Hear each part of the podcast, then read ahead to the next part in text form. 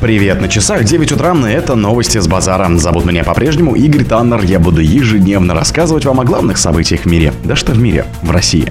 США официально объявили о передаче Украине снарядов с объединенным ураном. Посольство Эстонии пообещало оказать содействие задержанному Панину. Фильм «Барби» покажут в московском кинотеатре 16 сентября. В Китае разработали прототип для воздействия с объектами в космосе. Ученые создали долговечное и экологичное покрытие для кровли.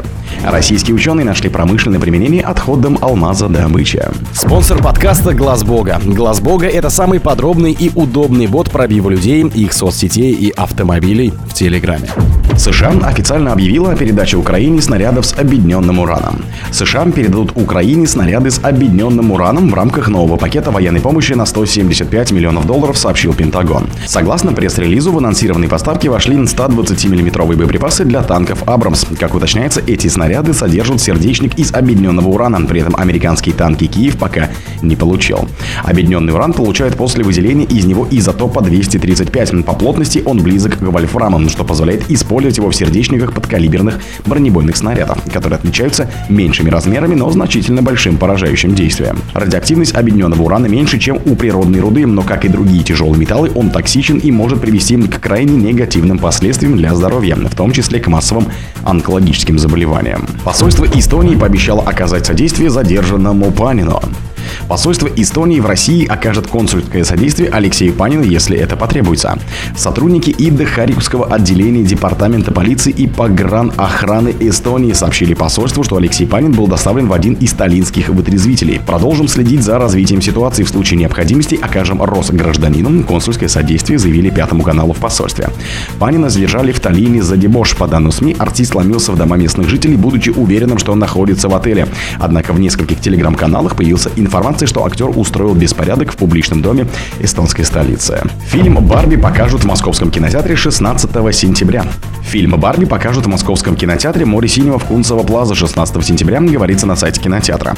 Бесплатное предсеансовое обслуживание «Барби» продолжительностью 1 час 54 минуты. Показ короткометражного фильма «Мавка» продолжительностью 15 минут, говорится в описании к фильму.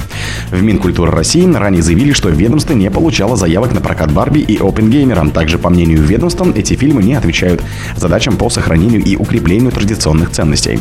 Московские кинотеатры опровергали сообщение о возможном прокате этих двух фильмов. В частности, в пресс-службе сети Каром заявили, что пиратские фильмы не демонстрируются в их кинотеатрах. Кинотеатр «Радуга кино» снял афиши фильмов, которые планировались к показу 7 и 9 сентября. Биографическая драма Gamer Кристофера Нолана и фэнтезийная комедия Барби Гретты Гервинг вышли в мировой прокат 21 июля. В Китае разработали прототип для взаимодействия с объектами в космосе. Ученые из Китая разработали прототип устройства, который при помощи колец плазмы способно манипулировать удаленными объектами в космосе, пишет в среду издание South China Morning Post. В основе прототипа намагниченная как сильная пушка, генерирующая высокоскоростные плазменные кольца. Плазменные кольца содержат ионы и электроны, которые могут свободно перемещаться под действием электрических и магнитных полей. По словам исследователей из оборонного научно-технического университета Народно-освободительной армии Китая в городе Чанша, которые занимаются разработкой прототипа, типа пушка способна стрелять по цели восьмью кольцами плазмы каждую секунду со скоростью 10 тысяч метров в секунду.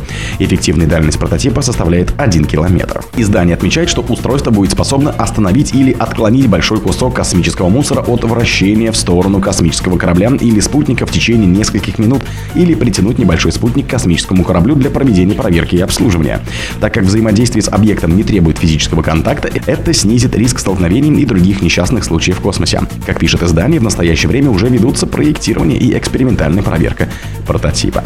Ученые создали долговечные и экологичные покрытия для кровли. Инновационные покрытия для крыш разработали исследователи ЮФУМ в составе международного коллектива. По словам ученых, оно поможет защитить крышу от сырости дождя и пагубного воздействия солнечного света на материал кровли. Также покрытие обеспечит хорошую теплоизоляцию, что позволит сократить энергопотребление на поддержание комфортного микроклимата жилых помещений.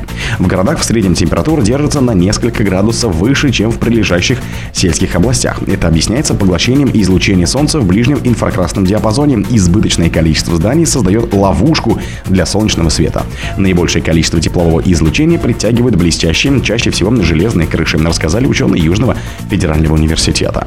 Железная крыша также подвержена резким температурным перепадам, ржавеет при избыточной влажности воздуха и не позволяет эффективно изолировать помещение от улицы и поддерживать внутри комфортный микроклимат. В зависимости от сезона люди пользуются электроэнергией для отопления или охлаждения помещения.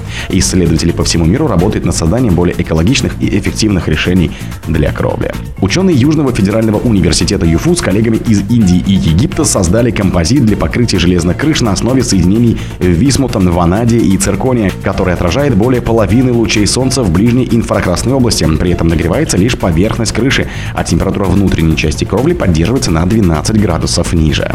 Российские ученые нашли промышленное применение отходам алмазодобыча. Ученые из САФУМ предложили технологию переработки отходов алмазодобычи в строительные добавки, повышающие устойчивость материалов к суровым климатическим условиям, а также в минеральные удобрения, применимые в условиях Крайнего Севера. Новые продукты обладают низкой себестоимостью и высокой конкурентоспособностью, сообщили в пресс-службе вуза. Северный Арктический федеральный университет имени МВ Ломоносова в сотрудничестве с партнерами занимается созданием высокотехнологичной системы подготовки оборотной воды обогатительной фабрики с переработкой отходов товарную продукцию. Одна из важнейших стадий технологического процесса добычи алмазов – обогащение алмазоносной породы. Для этого процесса необходима вода, которую было бы рационально очищать и использовать снова за счет так называемого оборотного водоснабжения. Однако полученный при обогащении водный суп синди, который поступает в специальные хранилища, содержит большое количество трудно осаждаемых частиц природного глинистого минерального сапонита. Это осложняет повторное использование воды. О других событиях, но в это же время не пропустите. На микрофона был Игорь Таннер. Пока.